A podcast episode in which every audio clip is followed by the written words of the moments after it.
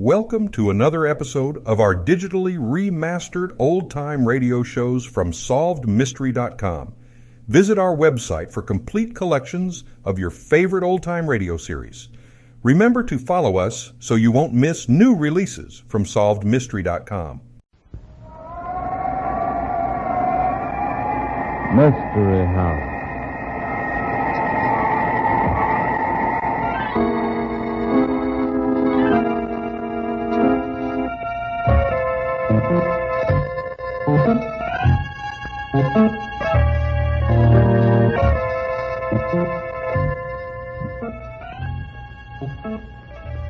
Mystery House, that strange publishing firm owned by Dan and Barbara Glenn, where every new novel is acted out by the Mystery House staff before it is accepted for publication.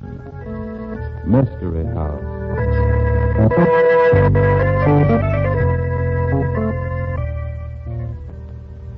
A new lease on death. You know, I like that title, Barbie. You'll like the story we're doing tonight, too, Dan. Once in a while, some author sends in the manuscript of a book that's really different. And this is one. Oh, fine. You know, that's one trouble with stories. So many writers turn out yarns that are just like all the rest of the stories they've ever written. Well, that's one thing you can't say about me, Mr. Glenn. Oh? Well, I didn't know you wrote stories, Guy.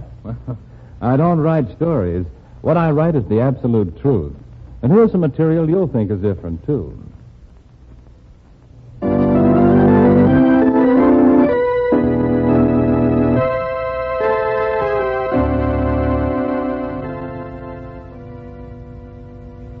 Get on with tonight's story, huh? Places, everybody. except the scene, Guy. A new lease on death. The scene is a street in a rather undesirable part of town. A well dressed couple is stopped by a seedy looking character who is obviously after a handout. Uh, pardon me, Bud. I suppose you could stick a guy to a sandwich and a cup of coffee? You sure it's for a sandwich? Oh, Larry, don't give the poor bum a lecture. Give him a quarter. Larry, Hmm? What? I believe that. Larry. Oh, stop him. He's running away. Get him. Bring him back quick. Hey! Hey, you!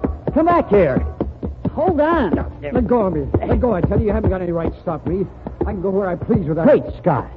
Miriam knew what she was talking about. All right. I made a mistake. If I'd have seen you, I wouldn't have stopped you. Now go on, leave No, me no. alone.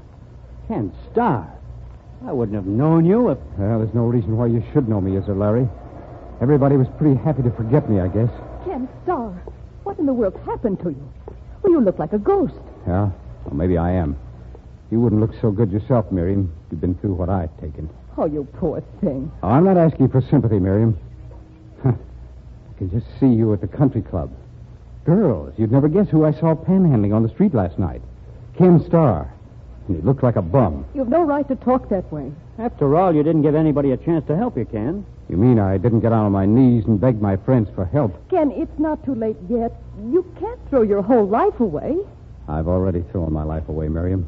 Once you die, you never get a chance to come back to life. You're being a little melodramatic, aren't you, Ken? No, I'm quite serious, Larry. I died during my murder trial when they brought out the story of Elsa Gaynor and me. But you weren't convicted. They set you free. I was dead as far as Elsa Gaynor was concerned. Uh, reasons were good enough. I was dead in business. People don't trust their financial affairs to a man who's been tried for murder. But I wish we'd seen you before, Ken. It, oh, it's so tragic to think of you and how successful you were. And And how singularly unsuccessful I am now? No, it, it isn't so tragic, Miriam. Actually, I don't feel so badly about it. I don't feel at all. Not until somebody opens the wound again. Ken, I've a little proposition to make you. No. Thanks, Miriam, but I'm not considering charity. This isn't charity. I've a proposition to bring you back to life. Really, Miriam. You run along, Mary. I want to talk to Ken privately. But. Well, of course, you have a perfect right to do whatever you like, Miriam, but do you think that. Oh, I'm quite harmless, Larry. I didn't mean that. I'm sorry. You know, your pride gets a little sharp when you've nothing to be proud of. Please, Larry, tell the rest of the crowd I couldn't make it, and and don't tell them where I am. Don't say anything about who we saw. Promise? I don't think this is wise at all, Miriam. I didn't ask you what you thought. Well, promise? All right. Good night, Ken.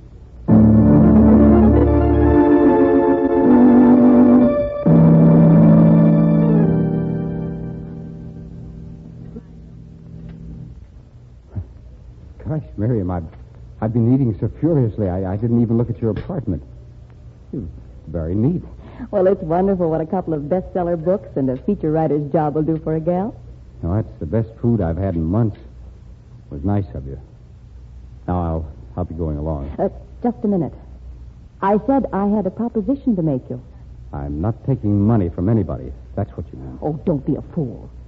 When I saw you on the street, I got a simply tremendous idea for a book. The title's Comeback. It's the story of a man who deteriorates to nothing and then is given every tool to make a comeback. Very interesting. It's going to be a personal case history with nothing held back. Of course, we won't use your name, but it's going to be a story of you. A guinea pig for the laboratory? No, thanks. Oh, now, don't be stuffy. You earn everything you get, and what you'll get will be a chance to come back to life. Don't you think I got hurt enough before I died, Miriam? Without sticking pins into me again? The apartment across the hall is vacant. I'll rent it tomorrow. We'll say you've been in uh, uh, South America, and you built a new fortune down there. You've just come back and are ready to start in business again. No. No, I, I couldn't go through with it. You don't have enough money to. I have enough money to give you a good front. That's all you'll need. You always had more brains than any man in our crowd. With the right front, you'll soon be making a great deal, just like you did before. If, If. If I'm up to it. well, how about it? Why? Well, give me a little time. No. You'll get more and more scared. You're deciding right now. All right. All right. I'll give it a try.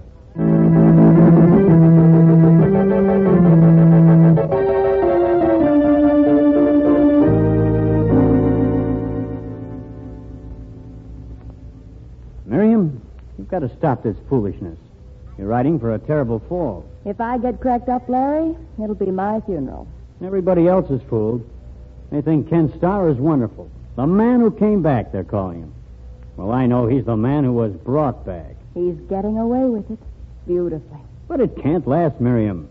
He doesn't have the stuff. He didn't have it when he went to trial for murder, and he's lost a lot since. An awful lot. He's a wonderful person, Larry. Life gave him some mighty swift kicks in the pants, but he's the same sweet guy always was underneath. He's just as clever and charming, coming to the surface. And you've no idea what a thrill it is to me to see him grow. Wait till he sees Elsa and a new husband. Watch him fall apart. This is a big town, Larry. With a little handling, he doesn't need to see either Elsa or Harlan McGrath. You're in love with Ken Starr, aren't you? Oh, you don't need to answer me. You're just as simple-minded about him as you were when he was carrying a torch for Elsa. Well, what if I am? I'm not going to see you throw your life away, Miriam. It isn't love, it's an old obsession. I think too much of you to let you wreck everything you have. If Ken Starr would have me, I'd marry him tonight. I've always felt that way. You're a writer and you're in love with drama. You can't tie yourself to a psychopathic case. He's not a psychopathic case. He's. All right, then arrange a dinner. Invite Ken and me, and also invite Elsa and Harlan McGrath. No. He. Well, he, he isn't ready. Either you arrange that dinner or the show's all over. You wouldn't. You fool the rest of the town with your story about Ken getting back from South America. But you can't fool me. Remember? I was there. Either you have that dinner party or I'll blow your little game sky high.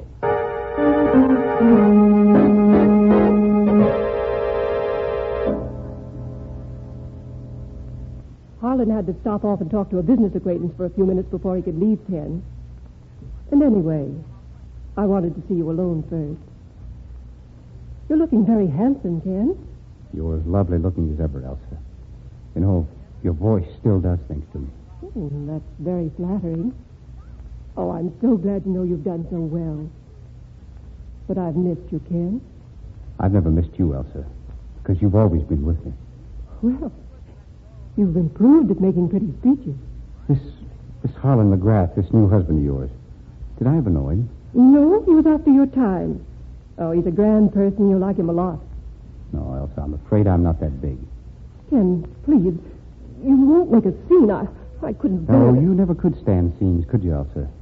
You'd always been shielded from unpleasantness of any kind till you married Bill Gaynor. And you got a big dose of the wrong side of life and ran to me for protection. Well, I, suppose I should have testified at your trial, but I was so frightened. I never did believe you killed Bill, though. Oh, it's, Very big of you, Elsa. Maybe, maybe it was that I thought I knew who had killed him, and I was afraid to testify. I've always been such a coward. What? You had evidence that you held back? Evidence that would have cleared me? Well, I'm not sure. I. Don't look at me like that. I. You. You frighten me. Well, oh, hello, Miriam. Larry. You two have had long enough for yourselves. We decided to join the party. From the look in your eye, Ken, I'd say Elsa still has that old black magic for you. Larry, We weren't talking about black magic, Larry. As a matter of fact, I was trying to get the dope on her husband. oh, you like him. Everybody likes Harlan. This time, I'm afraid there's no excuse for you to come dashing to Elsa's rescue, Ken. Oh, by the way, where is Harlan? Well, there's no need to wait for him. He wasn't sure how long he'd be detained and said for us to go right ahead and start dinner. But shouldn't we wait? Nonsense. He won't mind a bit. And after all, you're supposed to be on time for dinner appointments. Well, if you're sure it's all right. Perfectly. Well, then we might as well go into the dining room right now. I've never been here for dinner before, Miriam. Which way? Right down the hall, Elsa. I'll lead the way. Here. Well, Harlan's already here. Harlan, why didn't you come into the living room? Well, he's sitting at the table. There's something wrong. Harlan? Harlan, what's the matter? Why don't you say something? He's sick. Just a minute. Great Scott. He's dead. What? Oh, no. No, that can't be. Well, here we go again. I don't suppose there's a scratch on his right hand, is there? Yes. Yes, there is. It'll be filled with the deadly South American poison. Some detective will find some of it in my apartment. Somewhere. Oh, excuse me. This is where I came in. Ken! Ken, stop it!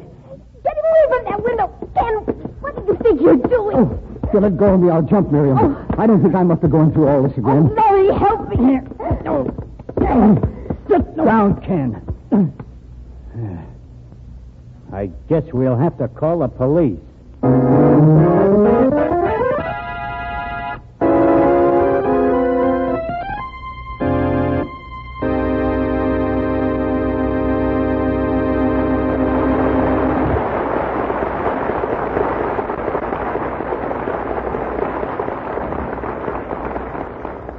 Well, did Ken Starr kill Elsa McGrath's husband? What was the motive for his death? How was it accomplished? We'll find out in the second act of New Lease on Death. Meanwhile, here's a brief message from our sponsor.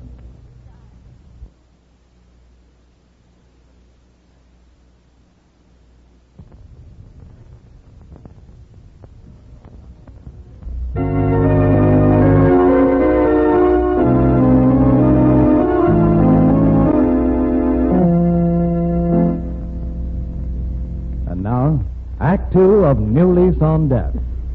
Detective Cedric Darnay has taken over and seems quite perplexed at what should be a simple case.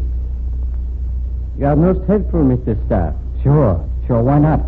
I've been through all this before. It's a repeat performance. You'll find the poison in my apartment, just across the hall. Where? Well, I'm afraid I can't help you there, Darnay. You'll have to look around. But it'll be there. Don't you worry. You're admitting that you killed Miss McGrath? Sure, why not? No, he didn't do it, Mr. Darnay. He couldn't have done it. No? Why not? He was standing in the living room talking to Elsa McGrath when Larry Montag and I walked in. Elsa said her husband had been detained by a call on a business acquaintance. I see. You think then there is no possibility of uh, collusion between Mrs. McGrath and Mr. Starr? Why, of course not. You concur in that opinion, Mr. Montag? Why, I. I guess so. To be honest about it, I wouldn't know. That's ridiculous. Ken and I hadn't seen each other for four years till we met here. I'll swear to that. Swearing to a statement does not impress me, Mrs. McGrath. You see, a murderer has already done something so much more serious than breaking an oath. Oh, what's all the talk about? Why don't you put me under arrest and get it over with? You think, uh, because of your previous unfortunate experience with Miss McGrath's first husband, you will be in great trouble? What do you think? No, Donnie. I know when I've been struck out. And whoever did it the first time's good enough to do it again. Possibly. Mrs. McGrath, tell me, you're having trouble with your husband? No, certainly not. If you will pardon me, you do not seem to be uh, greatly bereaved. Harlan and I understood each other perfectly. Ours was no madly romantic love affair, but we were fond of each other, and, well, it was a very satisfactory arrangement. She isn't capable of any real feeling for anybody but herself. She lets Ken Starr go through hell rather than be smeared in court. Why, you little... And I thought you were my friend. Nobody could be a friend of yours if it involved anything on your part. You're the most selfish woman that ever lived. Oh, I am, am I? I saw what you were up to when I came into the living room tonight. You'd thrown Ken to the wolves, but he came back alive. And when you saw him, you were planning how you could put him back on your shelf. Really, Miriam? Oh, don't give me the grand dame stuff. You never wanted him in the first place, but you never wanted anybody else to have him either. You fool, what are you trying to do? Let this detective get us all into trouble? I ought to... Oh, please, go right ahead. Don't mind me. I find it most interesting. I, I, I'm sorry. I, I suppose I should be ashamed of myself. I take it, Miss Shelby, you feel you are a far more suitable mate for Mr. Starr than Mrs. McGrath. I, why, how dare you talk like that? I dare a great deal, Miss Shelby. You are afraid to put your emotions on display, hmm? Murder is the most primitive of all emotions. Well, I, I guess I've made a fool of myself. All right. I'm in love with Ken Starr, and always have been. What? Mr. Darnay, it seems that nobody's ever fallen for the right person around here. Elsa's first husband was in love with a chorus girl, and Ken Starr was in love with Elsa. Elsa was, well, in love with herself. And Miriam Shelby carried the torch for Ken. And I've been hanging around Miriam for five years, more or less, without results. That is most helpful information, if correct, Mr. Montag. Oh, it's correct, all right. It opens most interesting avenues of conjecture. Eh? Like what? For example, your unrequited love for Miss Shelby. See here. Are you accusing me of murdering Harlan McGrath just to get Ken Starr out of the picture? I make no accusations, Mr. Montag. I merely theorize. I remember at the time of Bill Gaynor's death. Remember, I told you tonight, Ken. I had a feeling maybe I knew the murderer. Based upon what? Bill had said something about having to see Larry Montag and said he didn't know why Larry wanted to see him. That's a lie. I had no appointment with Bill Gaynor. I never had a business appointment with him in my life or his. It's a fine time to be tossing in a thing like that. Over four years after his murder. The mills of the gods grind slowly, sometimes, Mr. Montag. As I recall, the same method was used for Mr. Gaynor's murder. Is that not correct? Sure. Identical. Well, why don't you run across the hall to my apartment and find the poison? Here. Here are my keys. You are very bitter, Mr. Starr. Bitter? Why wouldn't I be bitter? Look, Mr. Darnay, I've been thinking. The dining room opens off the hall. You can come into it without going through the rest of the apartment. Yes? Larry could have made a business appointment with Harlan McGrath, met him, and scratched his hand with that poison. Then he could have brought him into the dining room, left him, and come up to the front entrance of the apartment. Miriam, you don't know what you're saying. Anyway, it, it won't stand up, Miriam. Why not? Nobody'd make the mistake twice of using his own name and setting a murder rendezvous. Elsa, was the appointment made at Harlan's office? Yes, why? Of five bucks, I'll get you fifty. But the records will show his appointment was with me. You see, I've been through all this before. I know just what to expect.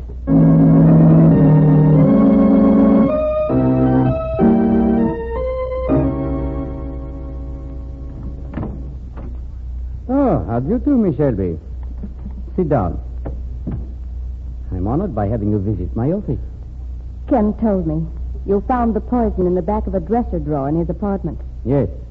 And the appointment was with Kenneth Starr, too. At least that name was used. Your theorizing was right last night, Mr. Darnay. It must have been Larry Montag. It had to be. He planned all this to get Ken out of the way. You seem more sure of yourself, Miss Shelby. I've a good reason for being positive. It was Larry Montag who planned that dinner party. He said if I didn't have it, he'd tell the whole town how I picked Ken up out of the gutter and reclaimed it. Why did you not tell me this before? Like, I didn't realize how important it was. It seems to be the one thing I needed. It doesn't stand to reason that a man who narrowly escaped conviction of one murder would commit a second murder in the identical manner and plant clues against himself all over the place. Then you put Larry under arrest? Yes, immediately.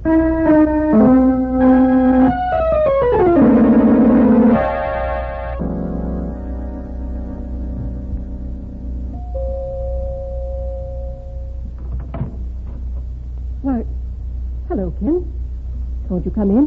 Elsa, you've heard about Larry Montague. Hmm, they've arrested him, haven't they? Poor fellow. Well, things are different this time, Elsa. What do you mean? Well, this time I'm not mixed up in it. We, we can get married now, can't we? You rather startle me, Ken. Well, there's nothing new about the idea, Elsa. But you've been away for more than four years. I, I hardly know you anymore. But some ways I haven't changed, Elsa. I'm still just as madly in love with you as I ever was. You still mean more to me than anyone else in the world. Ken, I- I'm all mixed up on some things. Uh, this job of yours in South America that everybody said was so tremendous. Then, while the detective was there, Barry said something about Miriam having picked you up when you were down and out. What difference does it make? Well, it makes a good deal of difference. It better not, Elsa. Don't look at me like that, Ken. After all, I, I'm used to nice things. I have expensive tastes. I need a husband who has a good deal of money. Oh, I'll get money all right. Oh, you'll get it. But you don't have it. Is that the point? Look, look, Elsa, we're wasting time. We've wasted years. Let's go get married right now. I'm not at all sure that I want to marry you. Oh, I guess Miriam and Larry were right about you. The only person you're in love with is yourself. See here, Ken Starr, you can't talk to me like that. I'll thank you to get right out of this house. Oh, you will, huh? And hurry up about it. You've got a lot of nerve ordering me out of your house after all the hell you've sent me through. I had nothing to do with your being arrested. You poor fool. You almost sent me to the electric chair. That telephone call to Bill Gaynor from Larry Montag was the important part of the whole setup. And you never came forward and told about it. What do you mean? I arranged things so it would look like somebody had planted evidence against me, tried to frame me. Then I called for the appointment and said I was Larry Montag. You, you said you were Larry Montag? Of course. That was to be where his perfect crime broke down, you see. All the evidence pointing toward me. Then that telephone call was to trip him up. And you didn't have the decency to step forward with the call. I I couldn't ask about it because I wasn't supposed to know. Then you really did kill Bill Gaynor. You're a murderer. Yes. Yes, I killed him for you. You wanted it done, didn't you? You said you wanted to marry me, that you couldn't stand living under the same roof with him. You made a bargain, You Elsa. thought I actually wanted you to commit murder? You did want me to do it. You said you'd marry me in a minute if anything ever happened to Bill. Well, something happened to him, all right. And you welched on your deal. You killed him. We had a contract. And We're going to keep that contract if I have to kill every man who ever looks at you. You killed Harlan, too. Yeah, it was almost too simple. I didn't cover up a thing. I deliberately set all the evidence against me. I used my right name when I called Harlan McGrath for an appointment. Said I wanted to talk to him about the death of your first husband. I didn't even bother about hiding the poison. I didn't even deny killing him. And nobody believed me. You won't get away with it. You'll go to jail. You'll be sentenced to death. You think you can scare me with death, Elsa? You think you can scare me with death? A man who's already been through it? No. I've nothing to lose, Elsa. I can risk anything to get back the life you can give me. You're insane. I wouldn't marry you if you were the last man on earth. You'll marry me or you don't ever marry anybody, Elsa. Put down that gun. You couldn't shoot me. You're too. Huh? I would not try to shoot if I were you, Mr. Starr. We're just having a little argument. I heard the argument, the whole thing. You were a most clever killer, Mr. Starr. Allow me to congratulate you on the extreme subtlety of your methods. So subtle that they seemed almost impossible. Thanks, Donny. You overlooked only one thing. Oh? What's that? The obvious motive. Twice this lady's husbands were murdered, and each time you were in love with her. But you arrested Larry Montag. I fooled you enough for that. No. I arrested him because you had not spoken to the charming lady about marriage. You were afraid, and I arrested Montag to give you security. You're pretty clever yourself, Donny. Thank you. I consider that a compliment from an expert. And now, if you will come with me to the police station. Just a second. If you'll pardon me, there's one thing I have to do first. No! Kid, you shot me. I'm ready now, Donny.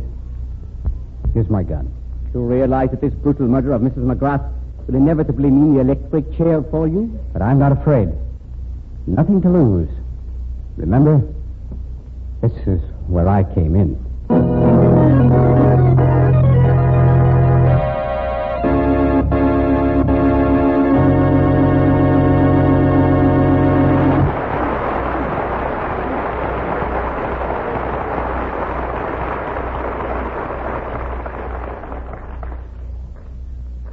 Well, Bobby, what's the story for next week? It's a story about a newspaper reporter who gets fired from his job and plots a horrible murder as a result of it. Hmm. Story about being fired, huh? It's a fast-moving story of revenge and how a hate-inspired mind works. There's all the excitement and glamour of the newsroom, plus a murder puzzle that'll keep you on your toes right up to the final word. Well, it sounds like one of your four-star specials. What's the title? It's called Death at Deadline.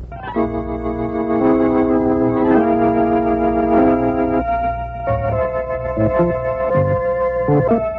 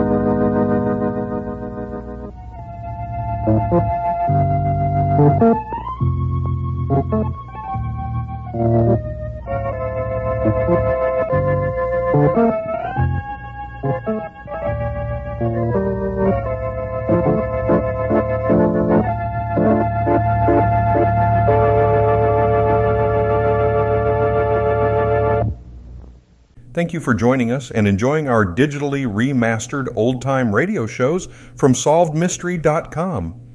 Please remember to leave us a review and to follow us for frequent releases.